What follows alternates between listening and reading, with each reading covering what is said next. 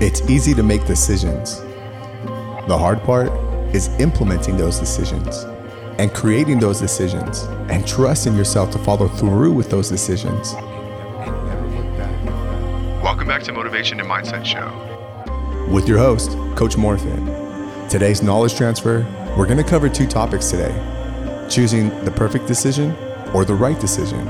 And regardless of the outcomes, we must follow through 100% to gain a new perspective, a new life experience, and a new way of handling situations, both emotionally and psychologically. The definition of the perfect decision is different for everyone, but it falls in line with how people want their decisions to feel after making them. Perfect decisions are easier.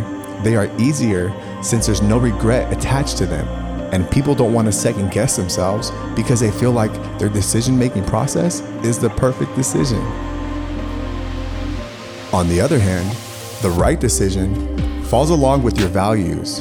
It falls along with your goals, which makes it more difficult, but also more satisfying and more rewarding.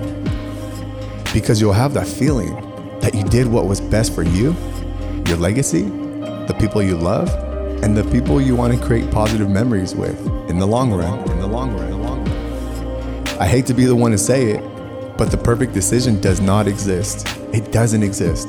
It's not possible to reach a perfect decision because there's always trade offs. There's always trade offs involved in making any decision, which is why people say choose wisely. When it comes down to choosing the perfect or right decision, here's a couple considerations to keep in mind that play major factors in your overall decision making process. The goal for everyone, whether it's in the workplace, at home, or out in public, should be to make the right decision. Here's four items I apply and teach here at Mogressive Coaching while creating the right or perfect decision. And remember, combining all four together will provide the right decision every time. Number one, market insights.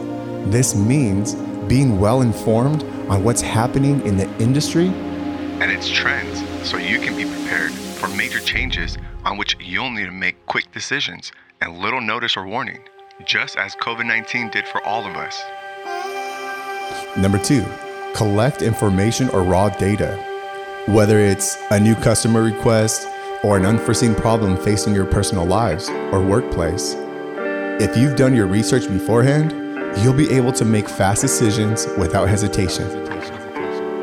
Remember, the more information you collect beforehand allows your mind to go from the unfamiliar to familiar naturally increasing your confidence. And we always make decisions when we're confident.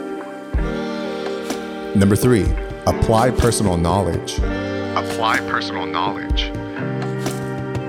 What personal knowledge or education can you apply to this decision making process?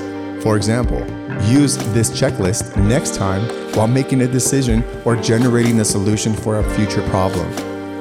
Use it. Use it as a tool, a guide, another angle to attack from. Number four, connecting past life experiences. This one is pretty cool. You get to reflect on all of your past life experiences that might overlap with a current problem you're facing right now. How did you create the perfect or right decision? It's like looking over your notes before taking a test and applying more than 50% of what worked last time just with a few new variables. It's important to make sure that what you're doing is the right decision for you and for your goals. Think about the end goal rather than the perfect decision. It'll help focus on what we need to do to achieve our goals. It's easy to follow up with a decision that seems right, but perfectionists and hard workers, they will always find faults in all of their decision making because they want to be perfect or they're scared to fail or scared it might not work out according to their original plan. Focus on the risk to reward. Is it worth your time and energy? Will my decision lead to a bigger reward? This is called game theory. Put those monopoly hats on and use your mind to really navigate the future outcomes. Your imagination helps out tremendously. Try this perspective. Make a decision based on the mindset of leaders and followers. Do you think they would choose the same decisions? Which one would take more action? Which one would take more risks? Which one has more reward? Like I said, we're all different, and that's okay. It's even better. What works for you might not work for me. Some of your decisions and some of your strengths are my weaknesses, and some of my strengths are your weaknesses. My three step decision making process focuses on these right here trust your plan, trust yourself, trust the process, trust your gut intuitions, and never look back. Only look back after crossing the finish line. Now you can break it down, analyze it, and pick and pull all the good stuff that carry those attributes to the next decision making process.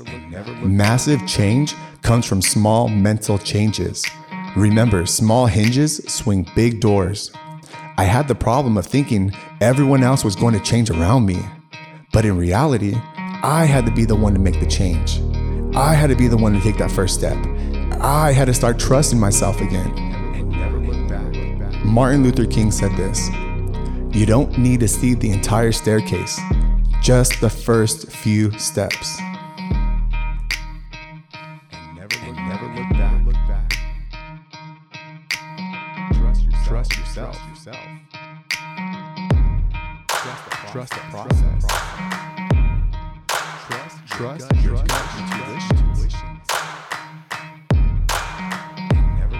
Look back.